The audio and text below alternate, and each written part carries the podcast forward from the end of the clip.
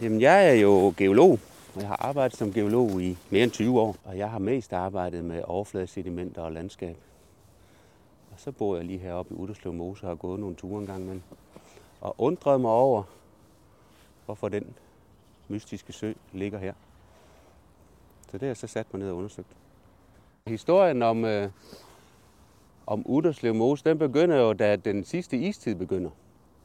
Den, der hedder Vejselistiden, der skal vi helt tilbage til for 100.000 år siden. Der har jo været en varmeperiode, ligesom vi lever i en varmeperiode. Så bliver klimaet koldere. Og over Norge og Sverige, der falder mere sne om vinteren, end der kan nå at smelte om sommeren. Og så bygger det sig op, det her sne, og på et tidspunkt bliver lagene så tykke og trykket så stort nede ved bunden, at det bliver til is. Og så begynder det at flyde ud over, ud over Skandinavien som indlandsis. Det sidste isfremstød, som man kalder det, det kommer mest fra Norge. Det når frem til hovedstilstandslinjen i Jylland for 22.000 år siden. Og derefter så begynder den is så at smelte tilbage. Og den smelter faktisk helt væk fra Danmark, og så kommer der sådan et genfremstød fra sydøst. Og det når til Østjylland, og da det så smelter tilbage, så står indlandsisen rent faktisk meget tæt på her. Nu står jeg og kigger lidt bagover. Det er jo ind over Brøndshøj og Bispebjerg og Bellahøj. Der har indlandsisen stået og så haft forbindelse til, til iskappen over Sverige.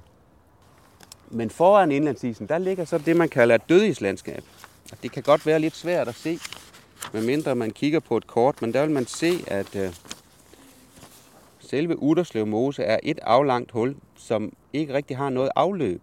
Man kalder det et afløbsløst hul, som særligt aflangt. Og hele Søborg er fyldt med sådan en hel masse huller. Maglemosen og Grønnemose og Gyngemosen, det er alle sammen nogle huller, der ligger sådan lidt tilfældigt i landskabet. Og det er altså dødislandskab. Og dødis, det er, når der er en, en isklump. Her taler vi jo altså om en, altså en rigtig stor isklump, der sådan ligesom har mistet forbindelsen til den, øh, til den aktive is. Den aktive is, det er den, der hele tiden bevæger sig fremad og smelter tilbage ved fronten.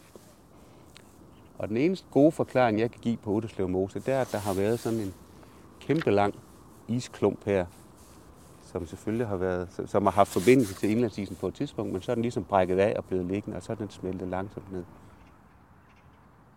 Hvor lang tid er sådan en isklump om at smelte? Nogle tusind år, tror jeg faktisk godt, det kan være, indtil den er helt væk. Så der går en stykke tid, og så kommer vegetationen, og så kommer dyrene, og så kommer til sidst kommer menneskerne.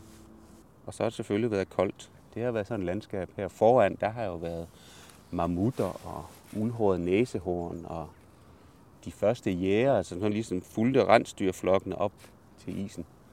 Det er svært at forestille sig mammutter herude. Og specielt det der uldhårede næsehorn, synes jeg er lidt sjov skabning, men øh, sådan nogen har det også været.